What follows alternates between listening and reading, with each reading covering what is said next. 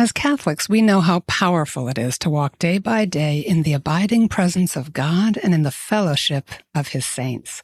Today's guest is a homeschooling dad and the founder of Arx Publishing, Tony Schiavo, here with some exciting ways to homeschool with the saints for history and literature. Welcome to Homeschooling Saints, the podcast that helps you create the homeschool you love for the people you love. Our host is Lisa Mladinich, a Catholic life coach, TV host, best-selling author, and an instructor at Homeschool Connections. Before we get started, remember to subscribe to this podcast so you never miss an episode. And if you're watching on YouTube, click the bell to join our channel. Hello and welcome. I'm Lisa Mladinich, your host, and it's a joy to welcome Tony Schiavo back to the program to empower us to homeschool with the saints for history and literature. Tony Schiavo is a Catholic husband and father residing in New Jersey. When he's not enjoying life with his wife and six children, he spends his days publishing textbooks in the allied health professions and special education for a mid-sized New Jersey publisher. He moonlights as the co-founder and president of Arx Publishing, a small small Catholic press that he has run since 2001. Arx primarily serves the Catholic homeschooling community, publishing new historical novels for young readers, as well as reprints and new translations of classic works on Roman, early church, and medieval history. Tony has two books of his own to his credit I Am a Christian, authentic accounts of Christian martyrdom and persecution from the ancient sources, and Iroquois Wars I, extracts from the Jesuit Relations and Primary Sources 1535 to 1650. You can find Tony Schiavo and his popular catalog of homeschooling resources at www.arxpub.com, and that's in the show notes. Welcome back to the show, Tony. Thanks, Lisa. It's great to be back with you. Oh, thank you. Um, I know you're super busy, so really appreciate your time. I want to get right to one of the achievements of your company, Arx Publishing, is a series of beautiful works on the lives of Catholic saints and heroes.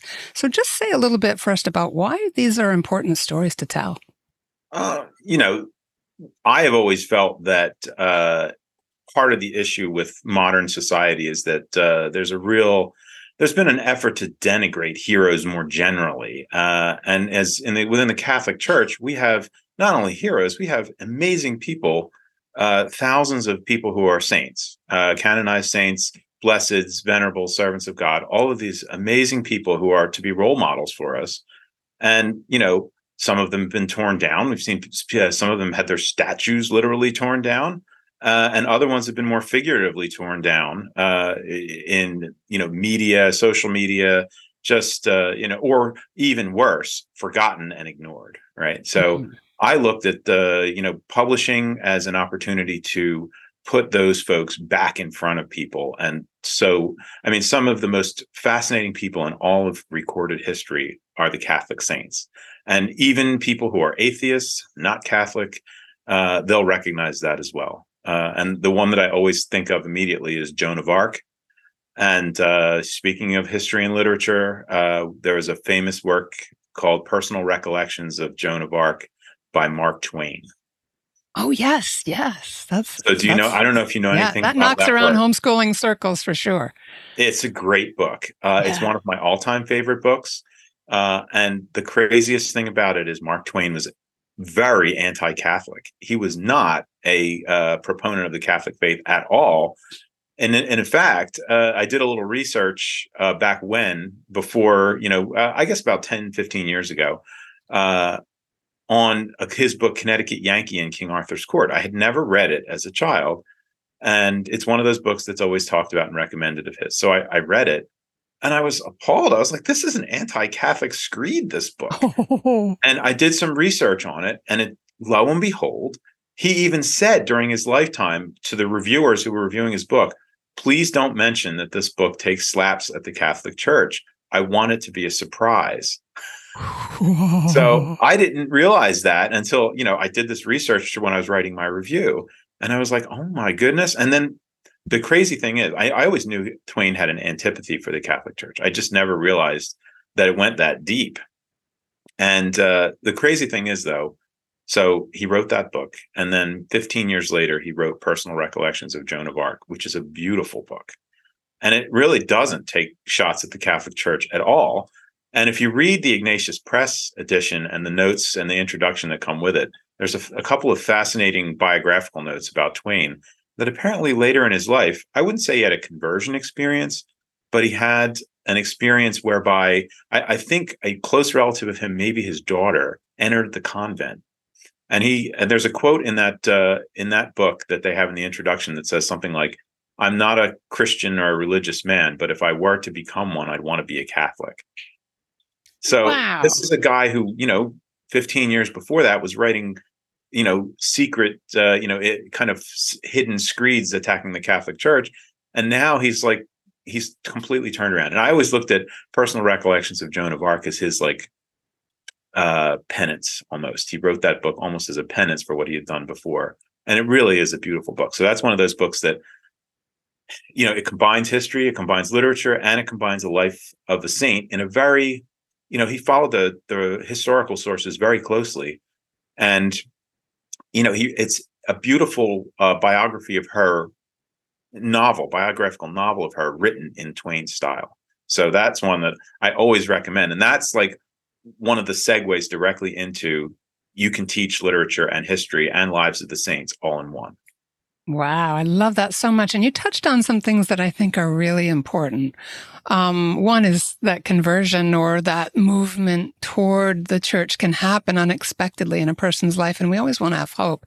But also that sometimes, like I know someone I dearly love, I'm very close to, who loves St. Padre Pio and St. Anthony, loves them like they're friends, but doesn't believe Jesus was divine.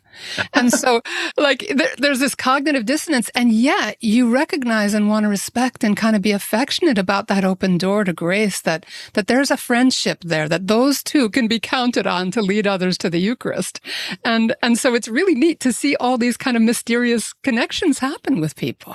Yeah, and you know that the saints are, you know, if someone is has a, a devotion to those saints, but is not a Catholic or a Christian, even, uh, they can. I, I, believe that if you pray to, you're praying to the saints, the saints are praying for you. The saints recognize that this person has a devotion, and they want to lead people to Christ. So that's what you know. They're going to be praying in heaven for that person to get there.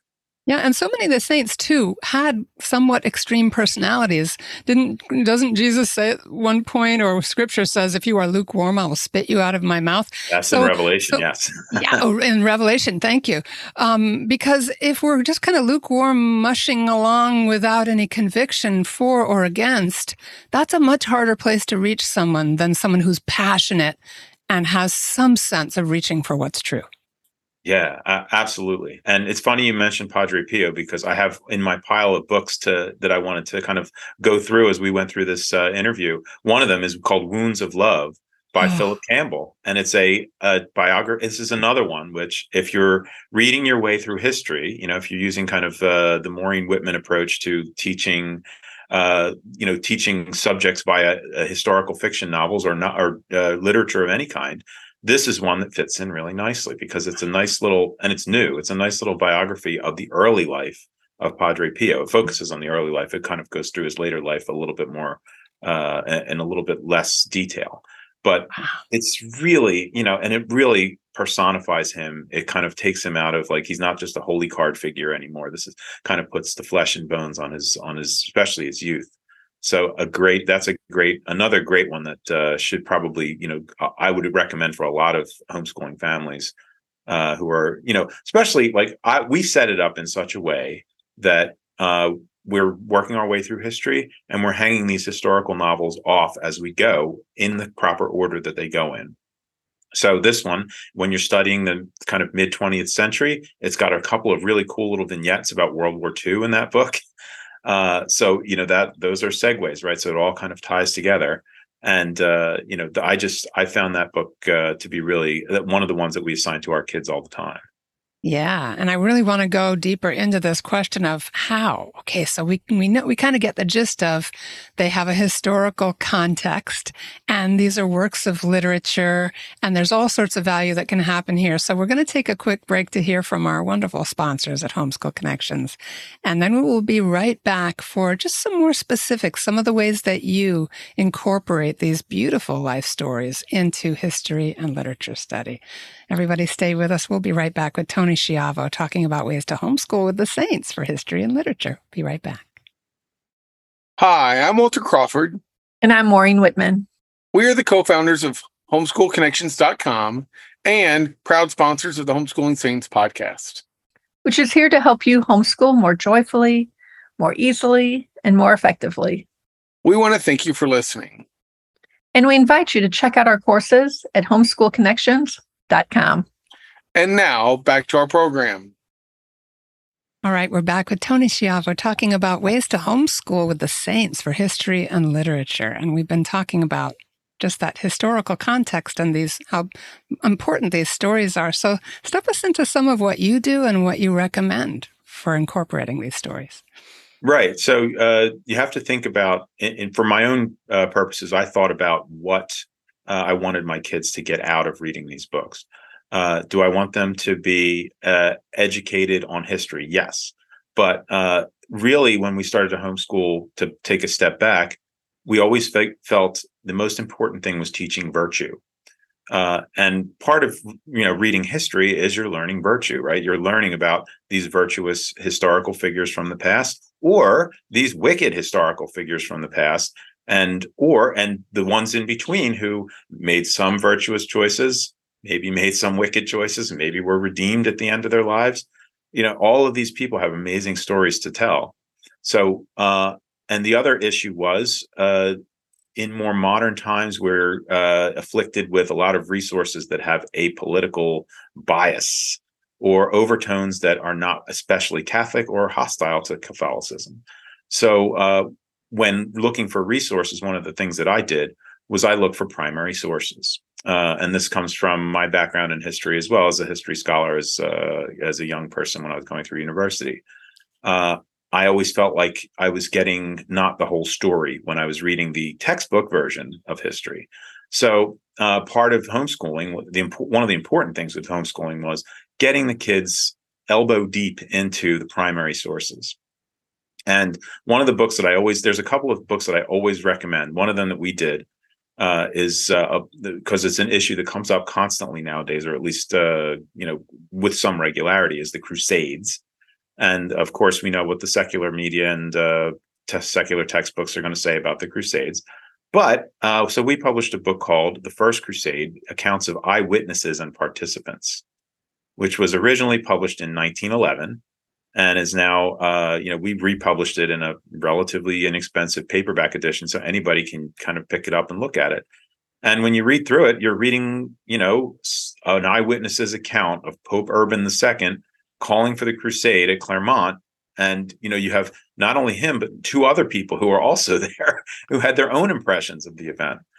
And then kind of step by step taking you through how the crusading armies formed how they kind of marched their way across europe sometimes unhappily in certain places. And it's very you know you get both sides. You get uh there's it's really cool. Once you get to they get to constantinople you get the account of the franks the who made up the bulk of the army and you get the account of anna komnene who was the queen, uh, princess uh, of the emperor at constantinople so you get her account of these filthy barbarians who came through as a, and then you get the frankish account of how duplicitous the, the byzantines were when they got to constantinople. So you kind of see both sides.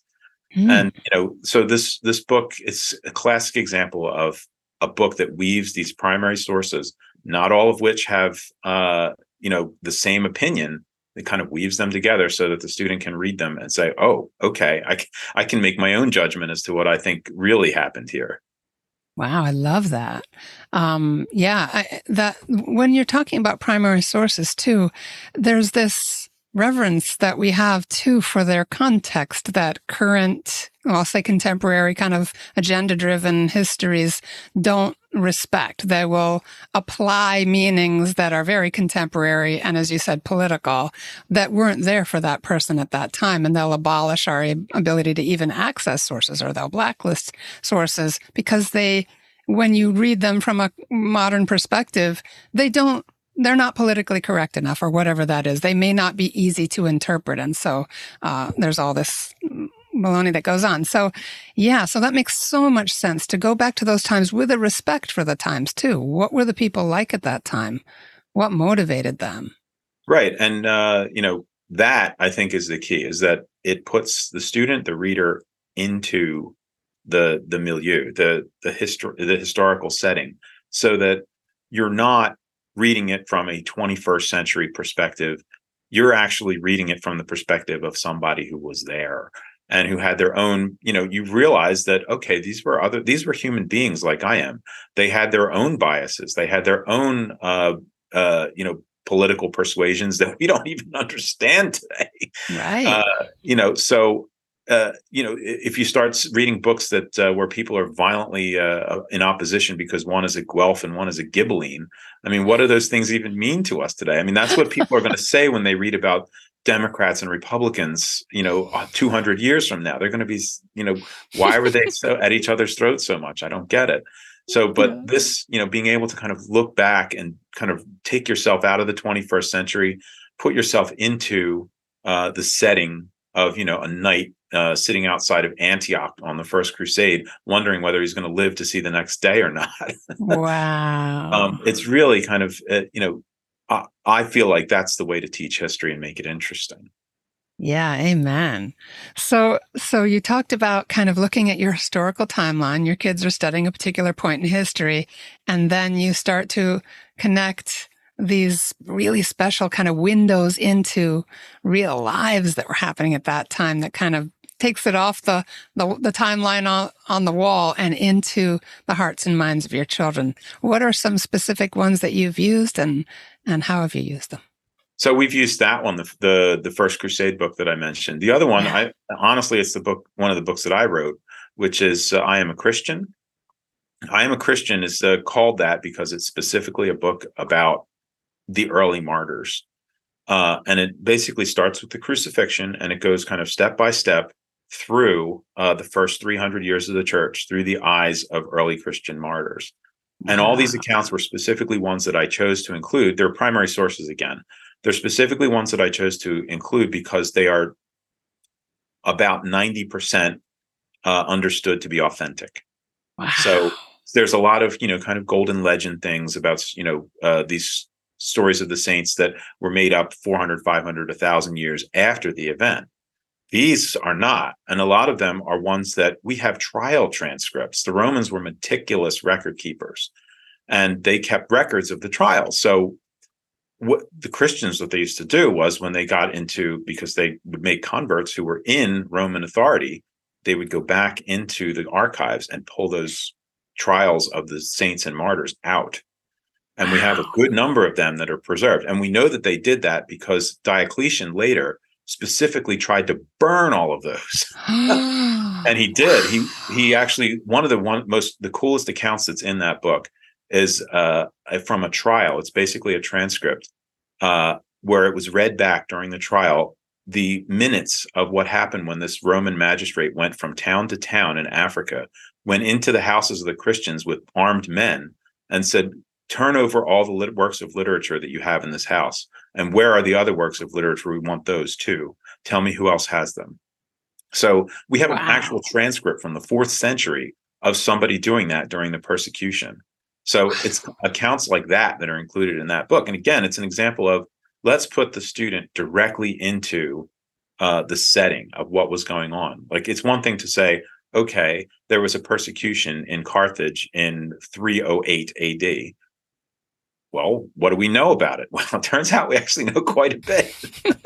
so, um, and you know, we have like literal eyewitness records and trial transcripts from those times. So, uh, and and that's one of the other uh, kind of crazy things. See, a lot of these things were I got interested in them be, just from having debates with people who would say things like, well, uh, the Christians were responsible for the destruction of classical civilization, which is kind of a crazy thing to say considering classical civilization fell in the West, but it remained in the East for another thousand years, which and the East was completely Christian.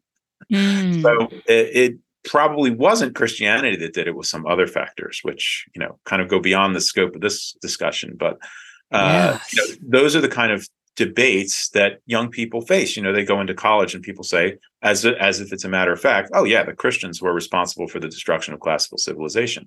The Christians burned down the library in Alexandria. The Christians, uh, you know, killed uh, uh, uh, Hypatia in Alexandria, right? All of these things, right? Uh, without understanding what the context is, without knowing the uh, the underlying stories for any of these things. So a lot mm-hmm. of that. So I am a, I am a Christian was basically written because that was what the Christians used to say when they were brought, to trial. They would say, uh, you know, they would be accused, and they would just say, "Look, I'm a Christian. I'm guilty." That's what that meant. Who's saying I'm a, I am a Christian basically meant I'm guilty. You, you can just put me to death now. and We can dispense with all this other stuff. Yeah, yeah, and and it's really uh, sadly we're seeing so much of this today, desire to destroy the past, memories of the past, pulling down monuments, as you said, banning books, uh, revisionist histories, uh, censorship, government intimidation. Um, we see so much of this bubbling up and around us. It's great to see from our children's standpoint that that the Christians didn't give up hope. They no. knew where they were headed. And when they saw all this stuff, they stood firm. And it was by grace. They didn't have to like gin up courage. God was there with them. Yeah, and they had an expectation that uh, when they were put into that circumstance, the Holy Spirit was going to help them and put the words into their mouth. Uh, you, that comes through very clearly. Uh, well, I, I, must say that what else comes through very clearly is not all of them were faithful. right. What you see, like what you see in some of the accounts, is that the the laity were faithful, whereas some of the bishops were not, which is you know, you, you get a little bit, uh, but some of them were. I mean, you have men like Cyprian too, who was bishop and martyr, right, and one of the great, uh, right. one of the great fathers of the church. So, and many of the popes, many of the early popes. I think uh, the first 30 I read were all yes, martyred. Who wanted right. that job? Who was willing no. to say yes to that job? Well, they knew what was coming, right? yeah, crazy, right? It's the, crazy. The, yeah the the courage of these folks. So it's, it's, it's interesting you say that because one of the books that we published early on was called the book of the popes and that's mm. another example of a uh, it was written it was compiled in about 600 ad and it goes through all of the early popes up through gregory the great. I mean it doesn't quite reach gregory but it's the pope before him. And um, the ones that were written later were more contemporary to when the work came out but the earlier ones were all dependent upon earlier sources that are no longer extant. So wow. you really get a lot of good content out of that, really good material about the early church. And just, you know, some of the some of that uh, content's not found anywhere else. That's the only place that we know about those things. Yeah. Yeah. And so these are all, uh, t- step us into the framework too of um, where's this um, kind of integration with history and literature. What are what do we mean by that?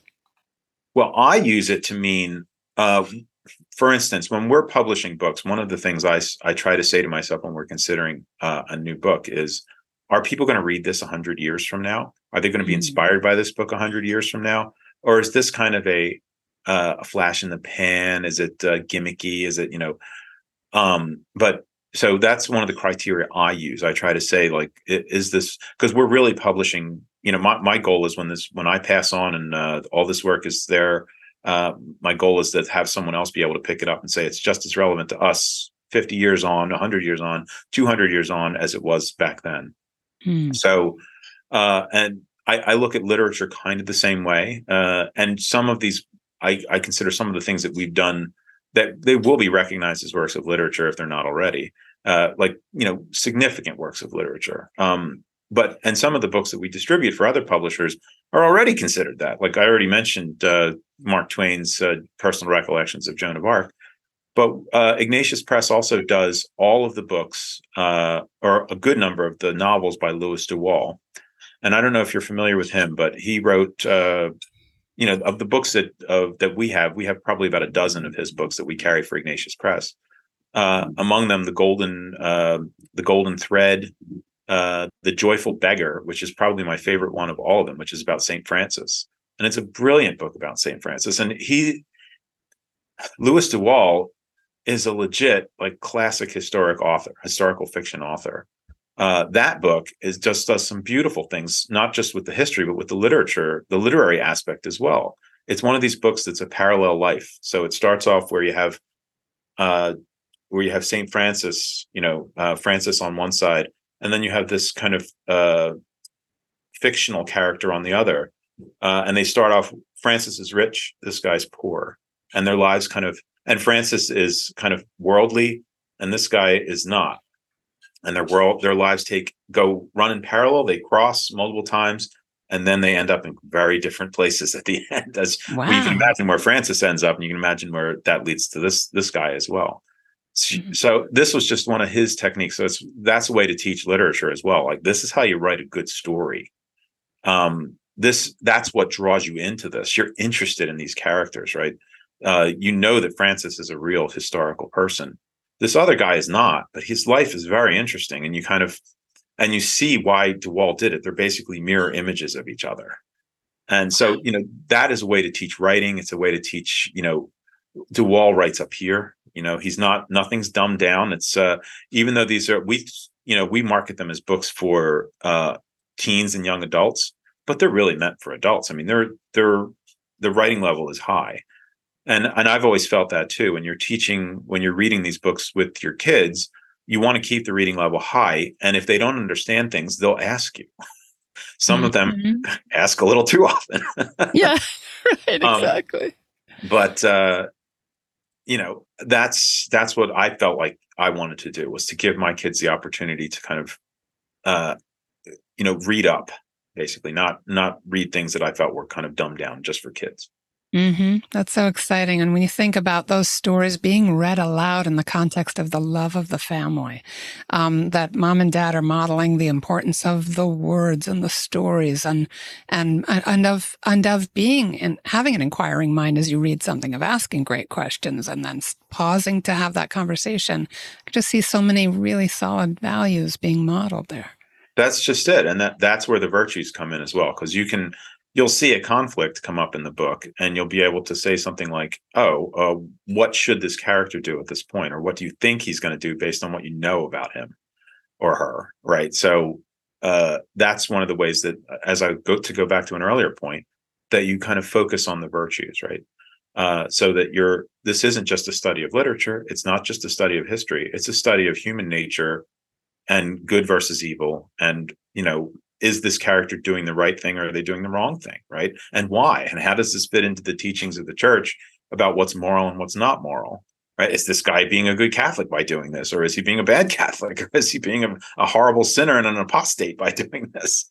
Yes so yes. all of that stuff comes into play and those are the kind of conversations that we like to have grow out of these uh, reading assignments yeah, so we could even say, you know, kind of character development work is happening concurrently. There's a lot of neat things that weave naturally into the process. Yeah, that's that's just it. I mean, uh, we I've always said that uh, our education system currently is really good at creating brilliant atheists, which is not necessarily what society needs. I mean, what you end up with then is a lot of really, really intelligent people whose ethical values are eh, a little questionable sometimes. And that leads us to scientific places where we may not want to go. And they don't understand why they shouldn't do those sorts of things. Mm. Um, and, in medicine, I mean, we've seen it all within the last five years, right? Uh, a lot of kind of questionable medical decisions made, a lot of questionable scientific decisions made. And, you know, we're kind of living in a post Christian society where that those things are not inculcated in people as, as, as part of their education. Mm, yeah, exactly. So let's spend a few minutes just talking about the authors themselves. Uh, as you mentioned, we can encourage our kids to begin to write, and you have found some of your authors in surprising places. They're not all well-known people like Louis de Wohl or um, or even Phillip Campbell, who a lot of our homeschool connections listeners know very, very well, and he's known in other circles too. So say a little bit about where you're finding great voices. So uh, we go to a lot of homeschool conferences. Uh, we are actively seeking uh, to encourage homeschoolers to write. We used to run a contest uh, that we would do in our little literary magazine, which is called the Tarpeian Rock, uh, about you know encouraging them to write short stories, and then we would kind of take those short stories and see if we could develop that person into a full fledged author of a book. Uh, as it turned out, we were a little too successful at that, and we have a full pipeline. so we've got a lot of books incoming, but uh, you know, uh, we have, and then we have people like uh, Katy Campbell, Catherine Campbell, who is someone who was an intern with us uh, as a young person. Uh, she wrote an, a book with us when she was about 19 years old, 20 years old, which was for kids, and she wrote it and illustrated it herself. and then she went off and she went to John Paul the Great University in San Diego, which is all about that same kind of mission. They're about kind of building up young Catholics and putting them in position to enter the media, right, and to enter uh, entertainment and design video games and design and uh, write movie scripts and be a videographer and all this kind of stuff. And now she's married. She has four little kids, and she has about oh half a dozen books to her name at this point wow. that she's kind of independently published and is just uh, you know out there selling them uh, and they're they're good. They're good little books for um, uh, for teenagers, especially. Uh, you know, she writes uh, for that niche as well. And she's, I feel like she's one of our prodigies that we kind of uh, set loose in the world. yeah, wonderful. And another so one is yeah, uh, another one is Nathan Sadasivan, who wrote Crown of the World for us and uh, you know he he was a contest winner for us and he wrote that book uh, when he was 19 again i think. So 19 seems to be the age when people are uh, are writing books. Wow that's really neat. It's such a it's such a cliche the homeschooler that's written and published their own book. But when you actually hear how good that work can be that's exciting. That goes beyond the stereotype. Yeah, and it's funny. Crown of the World. I was picking up a copy of it off uh, off of our shelves uh, preliminary to this uh, interview, and uh, it's been battered because my kids have read it over and over. That's great. What so an endorsement! Those, it's one of those books that they really enjoyed. Um, and then there's the other ones. Uh, you know, these are just people that we met at at some of the conferences that we were at. Gina Marie Tennant is one of them, and she's written now two books for Ignatius Press one on uh, Louis and Zélie, uh, the parents of Saint Therese, and then this there's this new one that just showed up on my doorstep, which is the American Little Flower. I don't know if you're familiar with uh, with Blessed Miriam Teresa Demjanovich. No, I wasn't either. so I read it, and it's just you know it's a story about this uh, very holy, blessed uh, woman from uh, from New Jersey. So wow. you know, I, I never knew about her, and now she it's part of the Ignatius Press Vision series. Mm. Wonderful. I love those kinds of partnerships too. That you're you're elevating your own publishing you know, projects, but you're also elevating other good work where you find it. Um, so, how would you advise homeschooling parents to encourage this next generation to step up and do this work? Um, I would say the first step is to have them read. Uh, you know, you can you know, I have six kids. Not all of them are readers, right? Uh, but they all read a little bit. Uh, a couple of them read a lot. so uh, one of the way, if you have a child that's very creative and is able to, uh, you know, creativity, of course, expresses itself in a lot of different ways. Mm-hmm. But if mm-hmm. you have a child that can write really well, uh, I always say give them good things to read.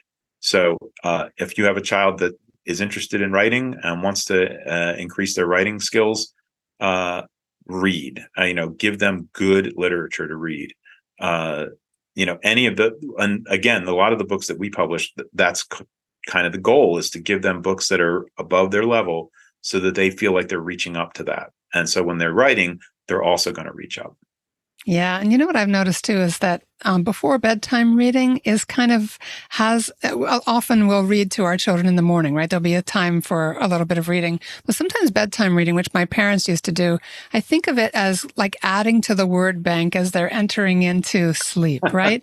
that it right. somehow their unconscious mind is gobbling up all these ideas and words. And, and then I feel like it kind of settles into them creatively in a particular way too. So just a thought. I don't know if that's really effective, but it's a thought that I've had a lot. No, I, I, think there's something to that. It's like the people who would put Mozart on when their children were asleep, kind of thing. So those kind of patterns or something would embed themselves in the in the child's brain some way. Uh, I think there's something to that. We we actually do a lot of uh, read alouds while uh, right after dinner because that's when uh, people are doing dishes. so some oh, like great. doing dishes, and uh, dad will be sitting there reading while they're doing the dishes, and it makes their the, the chore a little bit less arduous. And uh, little do they know they're getting uh, they're getting an education while we're doing it. That's so smart. I love it. Slip it in there where you can. Yes, exactly. Um, yeah. So you mentioned that Ignatius Press has its Vision series. Uh, you're definitely collaborating with other publishers, and that's so exciting. Love to see that Catholic family out there, kind of linking arms. Any final thoughts to leave our listeners listeners yeah with? so we, we do. We collaborate with a lot of uh, kind of small catholic presses. We uh, there's one that's catholic vitality press. I think he has six books. And he's one of these people that sent us a book uh, jim fitzhenry is his name. And he sent us a book called el cid god's own champion a long time ago. And uh, when i first got it i thought this book's not going to be any good. It's just this self-published little book. It's not going to be i read it and it's great. So we've been carrying that book for 15 years now and he's written uh, five or six more since then and we carry most of those as well and they're all usually lives of saints or catholic heroes that i've never heard of before. Wow. and hillside education is another one. Uh, Mhm. margot davidson does a lot of really great work uh, and you know they have a lot of really excellent reprints i just read uh, a book on uh, uh, blessed or i guess he's venerable pierre toussaint uh, from new york uh, Wonderful.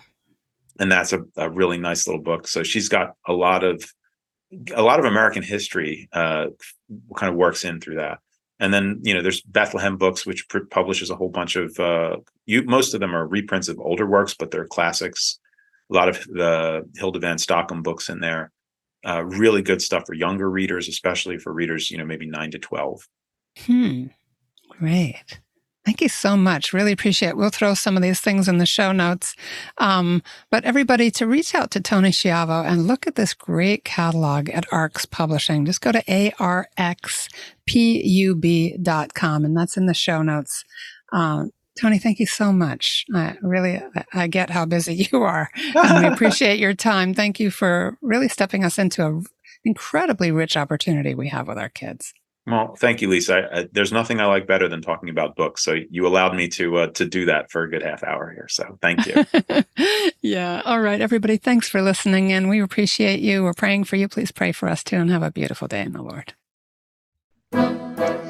And that's our show for today. Our program is sponsored by homeschoolconnections.com. Be sure to subscribe to Homeschooling Saints and leave us an honest review. God bless you, and thank you for joining us.